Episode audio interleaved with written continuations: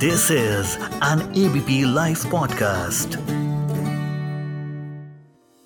कुछ रिलेशनशिप बड़े टॉक्सिक होते हैं, जिनसे आप बिल्कुल भी बाहर नहीं निकल पाते। और मुझे ऐसा लगता है ऐसा ही हमारा रिश्ता ना महँगाई से हो गया है। इट्स अ काइंड ऑफ़ ना अरेंज्ड मैरिज जैसे हो गई है, जिसे बड़ा निभाना पड़ रहा है। और चाहकर भी इस रिलेशनशिप को हम तोड़ ही नहीं पा रहे। और इसीलिए ना मैं एक ऐसे काउंसलर के पास आ गई हूँ आज बात करने के लिए कि कैसे इस महँगाई से हम रिश्ता तोड़ें। हेलो, मैं मानसी हूँ आपके साथ और ये है एफ़ आई आई जहाँ आज हम अपनी सबसे ज़रूरी चीज़, जिसकी चिंता में चिंता मणि बन जाते हैं, उसी की बात करेंगे एबीपी लाइव पॉडकास्ट पर। रेपो रेट ना हो गया, हिंदी फ़िल्मों का विलन हो गया। अब ये अच्छा है कि बुरा, क्या है, इसको समझेंगे, क्योंकि तभी हम महँगाई को भी समझ पाएँगे और अपनी इस अरेंज्ड मैरिज को भी थोड़ा सा निभा पाएँगे। सुनना बिल्कुल मिस मत करना कि नया साल आपके पॉकेट के लिए अच्छा होगा या बुरा। मेरे साथ में इस वक्त जुड़ चुके हैं आईआईएम कोलकाता के assistant professor from economics department mister Vipul Mathur welcome to ABP live podcast sir बहुत बहुत शुक्रिया थैंक यू मानसी यस सबसे पहले आपसे यही जानना चाहूँगी ये रेपो रेट आखिर होता क्या है? Um, देखिए पहले आपने uh, महँगाई के जिस तरह के बारे में आपने बात करी कि वो एक uh, अजीब सी एक अरेंज मैरिज है। तो मेरे ख्याल में एक, किसी भी मैरिज की तरह उसमें एक आपसी समझ होना बहुत ज़रूरी है महँगाई और हमारे बीच में। बिल्कुल। तो आ, मैं यही प्रयास करूँगा कि आ, मैं आसान लफ्जों में थोड़ा बहुत बता सकूँ कि क्या चल रहा है मार्केट में क्या होता है रेपो रेट और क्या महँगाई है। तो रेपो रेट से अगर शुरुआत करें तो रेपो रेट दरअसल बहुत ही आसान लफ्जों में जैसे जब हमें उधार लेने जाता हो जाना होता है तो हम बैंक्स के पास जाते हैं। जब बैंक्स को उधार लेना जाना होता है तो वो सेंट्रल बैंक के पास जाते हैं। ओके तो सेंट्रल बैंक से ही सब कुछ शुरू होता है पैसा। हम्म। पैसा क्योंकि सेंट्रल बैंक ही प्रोवाइड करता है इकोनॉमी में इसलिए सब कुछ सेंट्रल बैंक से ही शुरू होता है। तो सेंट्रल बैंक तय करता है कि किस रेट पे बैंक्स को पैसा उधार देना है। हम्म, ये रेट जो है ये रेपो रेट होता है। ओके इसमें कुछ और डिटेल्स भी हैं जैसे बैंक्स कुछ गवर्नमेंट बॉन्ड्स होते हैं जिनको गिरवी रखते हैं ये उधार लेते वक्त बट एसेंशियली जिस रेट पर बैंक सेंट्रल बैंक से पैसा उधार लेते हैं वो रेपो रेट होता है ओके अब क्योंकि बैंक जो हैं ये पैसा उधार लेके दूसरे लोगों को उधार देंगे तो ज़ाहिर सी बात है जब उनके दर बढ़ जाती है उधार लेने की तो वही वो जो इंक्रीज होता है वो आगे पास ऑन कर देते हैं okay. इसलिए जो रेपो रेट जो बढ़ रहा है हम्म। वो बेसिकली सेंट्रल बैंक जो रेट बढ़ाया जा रहा है बैंक्स को पैसे उधार देने में बैंक्स वही रेट को बढ़ाए जा रहे हैं कंज्यूमर को उधार देने में और इसीलिए ईएमआई e वगैरह भी बढ़ रहा है। बिल्कुल। तो ये जो रेपो रेट बढ़ेगा या घटेगा इसका असर क्या होगा लोगों की जेब पर इसको मैं जानना हम्म। चाहूँ तो इसकी तो अब नेशनल जो क्वेश्चन है उसके बाद वो ये है कि सेंट्रल बैंक रेपो रेट बढ़ा क्यों रहा है? यस तो सेंट्रल बैंक रेपो रेट इसलिए बढ़ा रहा है क्योंकि सेंट्रल बैंक को एक इन्फ्लेशन टारगेट अचीव करना होता है उसको एक महँगाई की जो दर है उसको हम्म। एक कंट्रोल में करना होता है जी और पैसे की दर बढ़ा के सेंट्रल हम्म। बैंक ये चाहता है कि हम लोग जो है थोड़ा सा खर्चा कम करें हम लोग उधार थोड़ा सा कम लें अच्छा। अगर हम लोग उधार कम लेंगे थोड़ा सा खर्चा कम करेंगे तो थोड़ा सा जो है डिमांड जो है थोड़ी सी ढीली पड़ेगी ठीक है। डिमांड ढीली पड़ेगी तो ज़ाहिर सी बात है पैसों पे जो प्रेशर पड़ता है डिमांड का वो थोड़ा सा प्राइसेस पे जो प्रेशर पड़ता है पैसों का वो थोड़ा सा कम पड़ेगा। इसलिए महँगाई कम हो जाएगी। हमारा सेंट्रल बैंक जो है एक कमिटेड है एक महँगाई के टारगेट के लिए वो है अंडर सिक्स परसेंट तो छह प्रतिशत से कम की महँगाई के लिए सेंट्रल बैंक लीगली बाउंड है। हम्म। और इसीलिए जब आजकल हाल फ़िलहाल में जब महँगाई की दर काफ़ी बढ़ गई थी तो सेंट्रल हम्म। बैंक ने लगातार जो है रेपो रेट्स बढ़ाए हैं हम्म। ताकि हम लोग बोरोइंग्स कम करें उधार कम लें अक्रॉस द इकोनॉमी और थोड़ा सा जो है महँगाई पे कम होती जाए जी तो अभी तक अगर हम बात करें रेपो रेट में जो ये वृद्धि की गई जिस तरह से बढ़ाया गया इसके डेटा की तो मई 2022 से चार बार रेपो रेट बढ़ाया गया है zero point four zero percent की बढ़ोतरी हुई पहले in the month of May then June में 0.50 परसेंट और इसी तरह अगस्त और सितंबर में भी 0.50 परसेंट तक बढ़ाया गया रेपो रेट कुल मिलाकर सितंबर तक रेपो रेट 1.90 परसेंट से बढ़कर 5.90 परसेंट तक पहुँचा। अब इतनी बार ये जो। रेपो रेट बढ़ाया गया है तो क्या आम आदमी के लिए अगर हम अगर हम विजिबल चेंज की बात करें नॉट इन टर्म्स ऑफ़ कि ये दर इतने से इतने हो गए। अगर हम एक विजिबल चेंज की बात करें तो क्या एक आम आदमी की जेब पर क्या कुछ असर हुआ? महँगाई कंट्रोल हुई? देखिए उसमें दो बातें हैं। पहली बात तो ये है कि असर होने में वक्त लगता है। हम्म। हालाँकि सेंट्रल बैंक जो है आरबीआई हर बार लगातार पिछले पाँच छह महीने से लगातार रेट बढ़ाया जा रहा है बट वो रेट बढ़ेगा उसका जो महँगाई पे जो असर होगा उसको हम्म। थोड़ा सा आने में थोड़ा सा वक्त लगता है ठीक है? हम्म। तो वो एकदम हाथों हाथ नहीं होता है। हम्म। तो मेरे ख्याल से कुछ हद तक तो काबू में हुई है महँगाई अगर आप देखें वो जो रेट्स की आप बात कर रही हैं थोड़ा सा का, काबू में हुआ है बट अभी तक उतना काबू में नहीं हुआ है कि उसका एकदम से हम विजिबल एक इम्पैक्ट देख सकें। पर मेरे ख्याल में आने वाले कुछ महीनों में वो चीज़ भी दिखने लगेगी। और दूसरी बात इसमें यह है कि सेंट्रल बैंक जो महँगाई का जो पैरामीटर जो टारगेट करता है वो है खुदरा दर जिसको बोलते हैं कंज्यूमर प्राइस इंडेक्स उसमें कई सारे चीज़ें हैं कॉन्स्टिट्यूएंट्स हैं उसमें खाने का पीने का क्लोदिंग का फुटवियर हाउसिंग का फ्यूल का ये सब चीज़ें हेल्थ का इन सब चीज़ों का एक एक औसत एक एक नंबर होता है वो हम्म।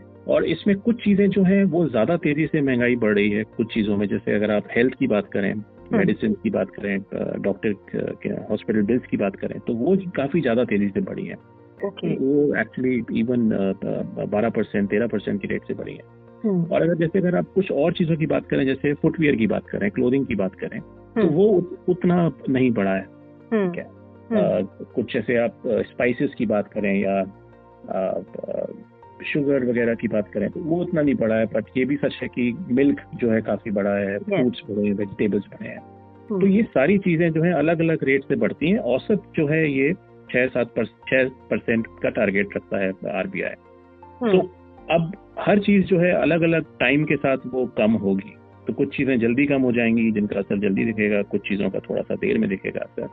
बट हाँ। उम्मीद यही है कि ये रेपो रेट बढ़ाने से ओवरऑल जो है कुछ आने वाले महीनों में महँगाई हाँ। कम होगी अब इसमें जो एक जो एक बात आ जाती है वो ये है कि मैंने एक डिमांड का ज़िक्र किया था कि आरबीआई चाहता है कि हम लोग उधार कम लें और खर्चा कम करें और इसलिए में डिमांड ढीली पड़े बट हाँ। अगर ये जो प्राइस जो बढ़ रहा है अगर ये डिमांड की वजह से नहीं मान लीजिए कि कुछ सप्लाई साइड जैसे हम बोलते हैं वहाँ की वजह से अगर बढ़ रहा है जैसे यूएस यूक्रेन रशिया वॉर हुई थी उस वॉर के तहत ऑयल सप्लाई पे असर पड़ा था और इसलिए ऑयल प्राइसेस बढ़ गए थे। अब ऑयल चूँकि लगभग हर चीज़ को बनाने में ही यूज़ होता है इसलिए जब उस ऑयल का प्राइस बढ़ गया तो बाकी सब चीज़ों के भी प्राइस ऑटोमेटिकली बढ़ जाते हैं। पर ये प्राइस जो ऑयल का बढ़ा है ये आरबीआई के कंट्रोल में नहीं है। इस प्राइस को आरबीआई कंट्रोल नहीं कर सकता क्योंकि ये सप्लाई साइड से बढ़ा तो अगर जो महँगाई हमारे यहाँ बढ़ रही है अगर ये ज़्यादातर अगर सप्लाई साइड की वजह से आ रही है जैसे ये एक ऑयल का एग्ज़ाम्पल हो गया मानसून का एक दूसरा एग्ज़ाम्पल है जैसे अगर खराब मानसून होते हैं हम्म। तो एक कमी हो जाती है वेजिटेबल्स की और बाकी सब पदार्थों की हम्म। तो उनका प्राइजेस अपने आप बढ़ जाते हैं तो उन फैक्टर्स हम्म। को आरबीआई जो है कंट्रोल नहीं कर सकता तो उम्मीद यही है कि जो महँगाई हम देख रहे हैं वो ज़्यादातर अगर डिमांड रिलेटेड है तो तो आगे आने वाले महीनों में महँगाई जो है ये स्थिर हो सकती है और ऑलरेडी थोड़ी सी ढीली पड़ी भी है पिछले दो क्वार्टर्स में। हम्म। पर अगर ये सप्लाई साइड से है तो ये थोड़ी सी ज़्यादा परसिस्टेंट हो सकती है। ये थोड़ा सा ज़्यादा लंबा चल सकता है सिलसिला। तो आपका अनुमान क्या कहता है कि अब आने ही वाला है 2023 तो तो नए साल में क्या एक बार फिर रेपो रेट बढ़ेगा या नहीं बढ़ेगा? आपका अनुमान क्या कहता है?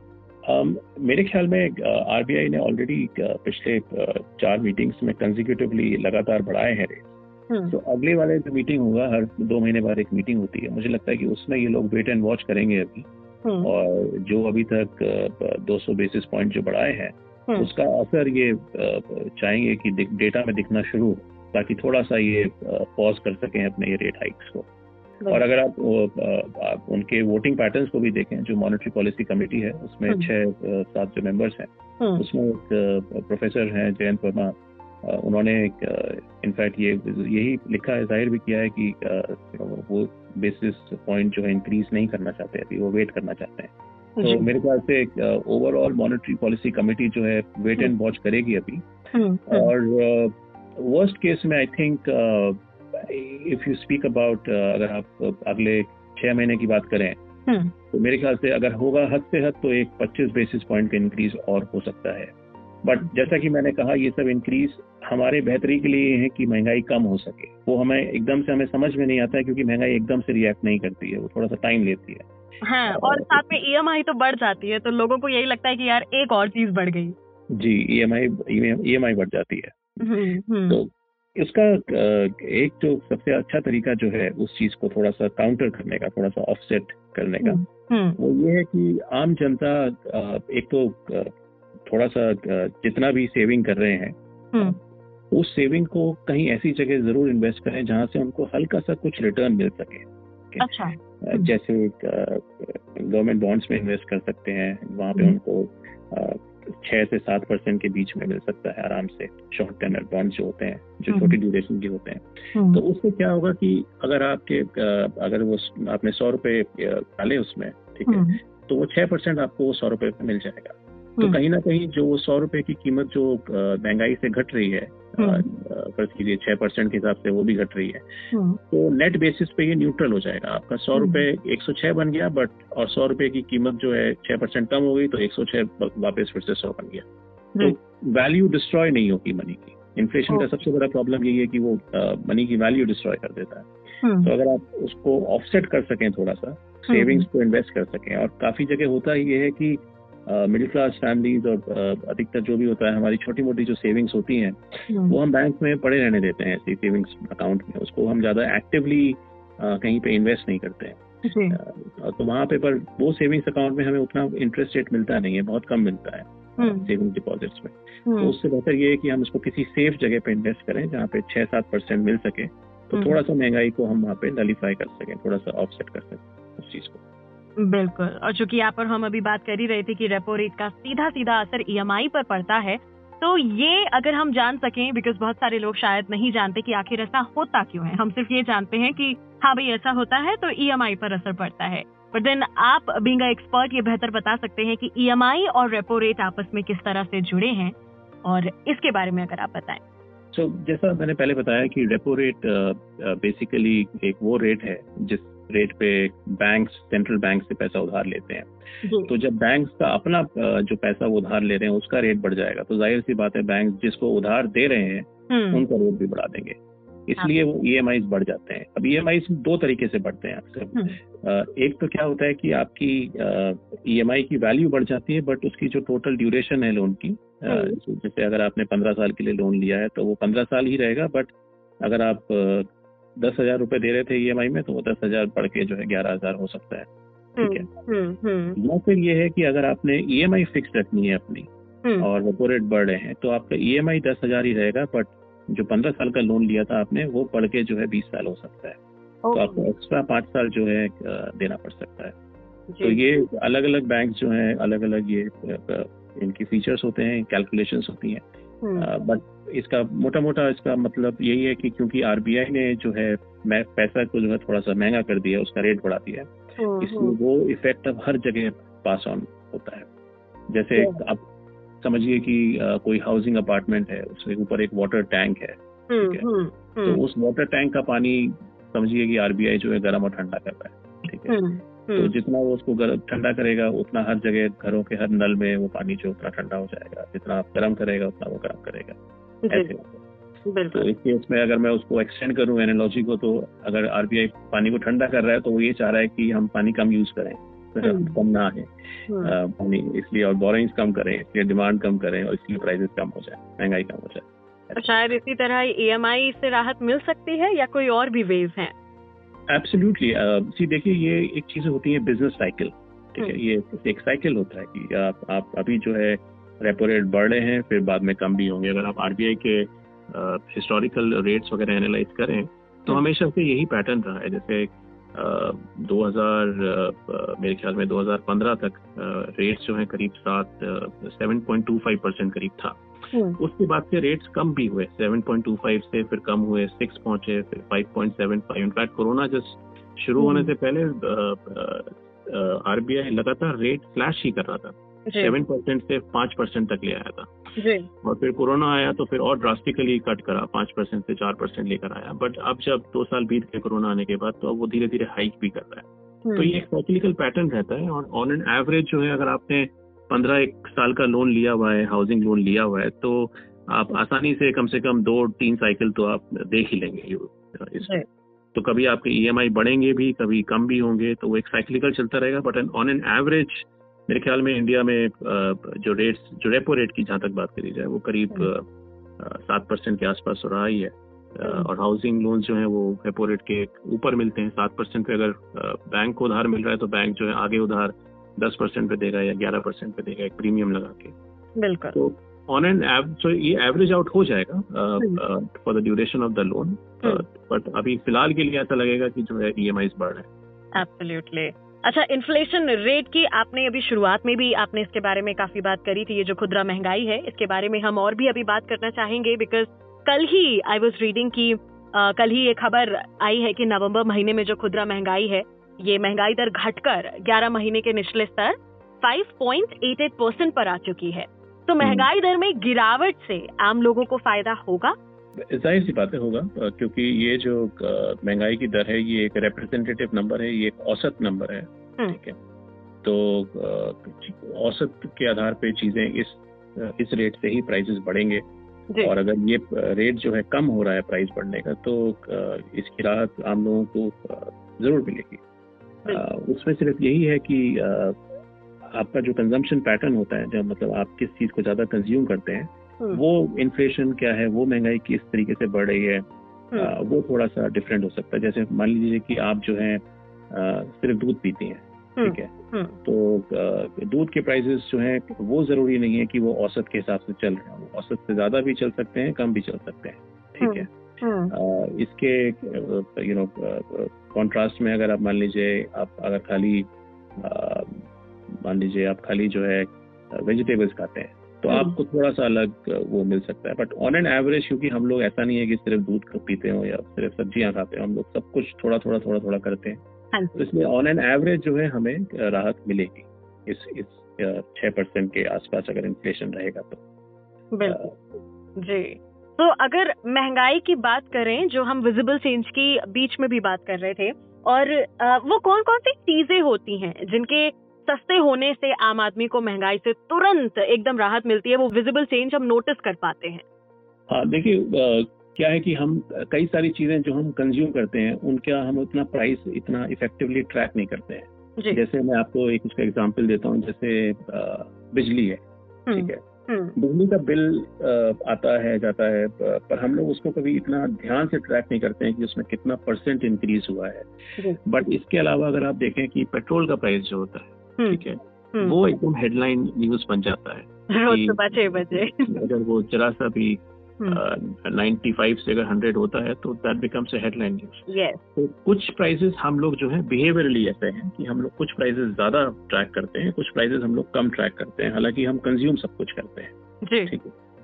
तो इसलिए जो औसत वाला जो नंबर है ये थोड़ा सा ये जब मूव करता है तब असली फ़र्क तभी आता है वैसे हम्म। तो हमें बिहेवियरली हमें लगेगा जैसे कि अगर फ्यूल के प्राइसेस कम हो गए तो हम्म। महँगाई कम हो गई जैसे पेट्रोल सस्ता हो गया तो हमें ऐसा लगेगा कि महँगाई कम हो गई पर ज़रूरी नहीं है कि महँगाई कम हो जाए क्योंकि महँगाई में और भी बहुत सारी चीज़ें हैं उसमें रिक्रिएशन है एजुकेशन पे कितना खर्चा जाता है वो है क्लोथिंग फुटवेयर खाना पीना ये सब but mostly I think retail consumer जो है वो रिलेट करता है जब खाना पीना जो राशन जो होता है। उसकी जब महँगाई दर कम हो जाती है तब शायद मेरे ख्याल में वो एक तसल्ली सी होती है कि हाँ अब शायद विजिबली अब इम्पैक्ट आ गया है। जी। तो आरबीआई उसको भी ट्रैक करता है। There is something called as food and food inflation तो आरबीआई उसको भी ट्रैक करता है कि फ़ूड इन्फ्लेशन कितना है।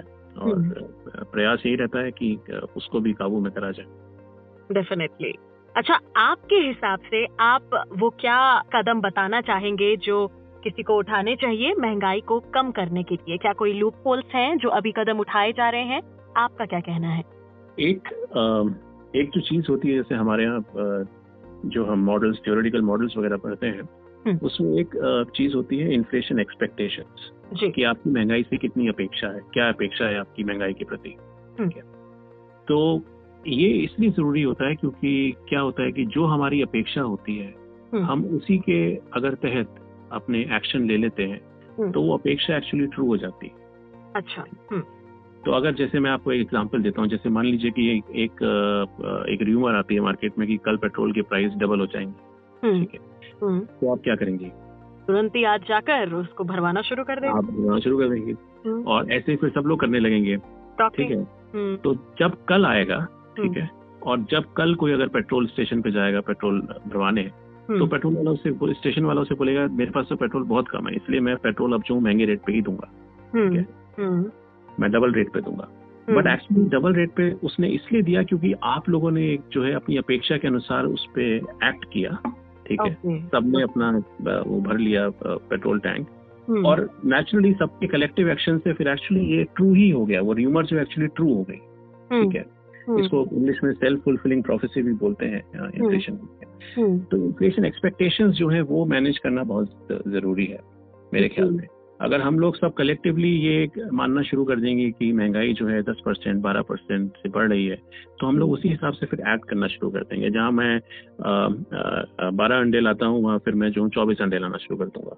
ठीक है? हम्म, पर ऐसा मेरे करने से ज़ाहिर सी बात है मार्केट में ऑलरेडी कमी हो जाएगी और अंडों का प्राइस अपने आप बढ़ जाएगा। ठीक है? हम्म, तो हम्म, इसलिए वो एक्सपेक्टेशंस को एक काबू करना बहुत ज़रूरी है। हम्म, उसके लिए आरबीआई काफ़ी प्रयास करता है। आई थिंक वो रेगुलरली मीटिंग्स करते हैं मीडिया के साथ और आम जनता को भी कम्युनिकेट करते हैं कि वो क्या कर रहे हैं क्या उनकी सोच है इस समय कितना हम्म। डेटा उनके पास है क्या है। हम्म, और आरबीआई इन एनी केस एक इन्फ्लेशन टारगेट से कमिटेड है। हम्म, तो अगर वो टारगेट है बेसिकली फोर परसेंट का टारगेट है plus minus two percent so दो परसेंट से छह परसेंट के बीच में इन्फ्लेशन रहना चाहिए ये आरबीआई को एक एक टारगेट है। और अगर ये टारगेट आरबीआई तीन क्वार्टर्स तक पूरा नहीं कर पाता है हम्म, तो इसके बाद उसकी जवाबदही अकाउंटेबिलिटी हो जाती है पार्लियामेंट में। So RBI governor will have to explain कि हम्म। क्यों नहीं कर पाए।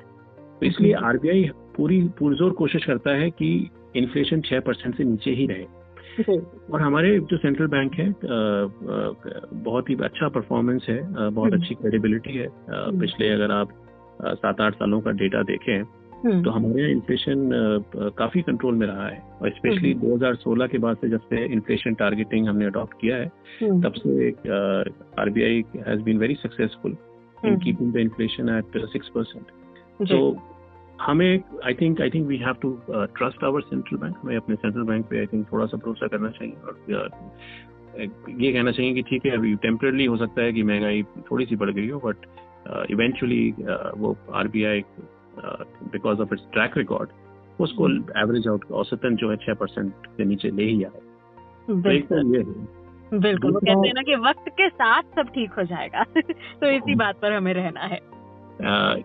और दूसरी बात यह है कि जैसा मैंने पहले भी कहा था कि हम जो दूसरा एक स्मार्ट चीज़ कर सकते हैं वो ये है कि अ, हमारा जो भी सेविंग्स है उस पे जी। हम अ, जो है रिटर्न कुछ थोड़ा सा लेते रहें ताकि उस रिटर्न से एक्स्ट्रा रिटर्न से हम थोड़ा सा ऑफसेट करते रहें।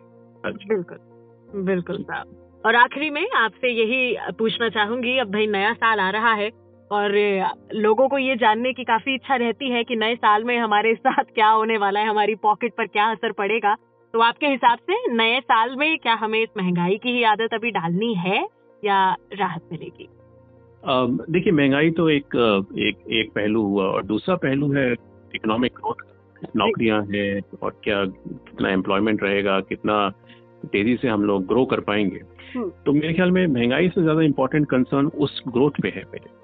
क्योंकि महँगाई जो है आरबीआई मुझे पता है कि आरबीआई वहाँ पर है बैठा हुआ है लगातार उसको ऑब्ज़र्व कर रहा है महँगाई को और महँगाई को काबू में ले आएगा। हम्म, तो हम्म, वहाँ पे मुझे एक तसली है बट ग्रोथ के एस्पेक्ट पे क्या है कि ग्लोबली क्योंकि काफ़ी स्लो डाउन हो गया है अभी इकोनॉमी में ग्लोबल हम्म। लेवल पे। हम्म, और इतनी बड़ी क्राइसिस से हम लोग निकले हैं सब पूरी दुनिया ही निकली है। तो अभी भी हालाँकि हम लोग प्री पैंडेमिक लेवल्स पर आ गए हैं बट अभी भी हमारी ग्रोथ उतना आई नहीं है। अभी भी अगर आप देखें लेटेस्ट आरबीआई के जो प्रोजेक्शन है ग्रोथ रेट्स पे जी। वो अभी भी पाँच छह परसेंट के आसपास ही हैं। हम्म, ठीक है। हालाँकि हमें एक्चुअली इस समय आठ परसेंट करीब पे ग्रो करना चाहिए। हम्म। तो मेरा जो कंसर्न जो ज़्यादा रहेगी वो महँगाई से ज़्यादा ग्रोथ पे रहेगी। महँगाई काबू में आ जाएगी देर थोड़ा सा ऊपर नीचे टेम्परली चलता रहता है जैसे मैंने कहा। बट ग्रोथ जो है वो वापस लानी पड़ेगी। ग्रोथ आ जाती है तो इनकम्स बढ़नी शुरू हो जाती हैं लोगों की इनकम्स बढ़नी शुरू हो जाती हैं तो वो थोड़ी अगर महँगाई उसके साथ है भी तो थोड़ी सी बर्दाश्त करने की ताकत थोड़ी सी ज़्यादा आ जाती है। ईएमआई थोड़ी सी देने की ताकत ज़्यादा आ जाती है। तो आई थिंक वो जो इनकम वाला पहलू है वो भी थोड़ा सा जो है ध्यान में रखना चाहिए। आगे आने वाले टाइम में मेरे जो फोकस है वो ग्रोथ पे ज़्यादा रहेगा। महँगाई I think will still be something that will be manageable बिल्कुल। Thank you so much mister Vipul Mathur ABP live podcast के साथ जुड़ने के लिए। और आसान तरीके से हम सभी को समझाने के लिए फाइनेंस इकोनॉमी से जुड़ी ये वो बातें जो हमारे सर के ऊपर से बिल्कुल निकल जाती है। Thank you so much sir हमारे साथ जुड़ने के लिए। Thank you so much Mansi बहुत बहुत शुक्रिया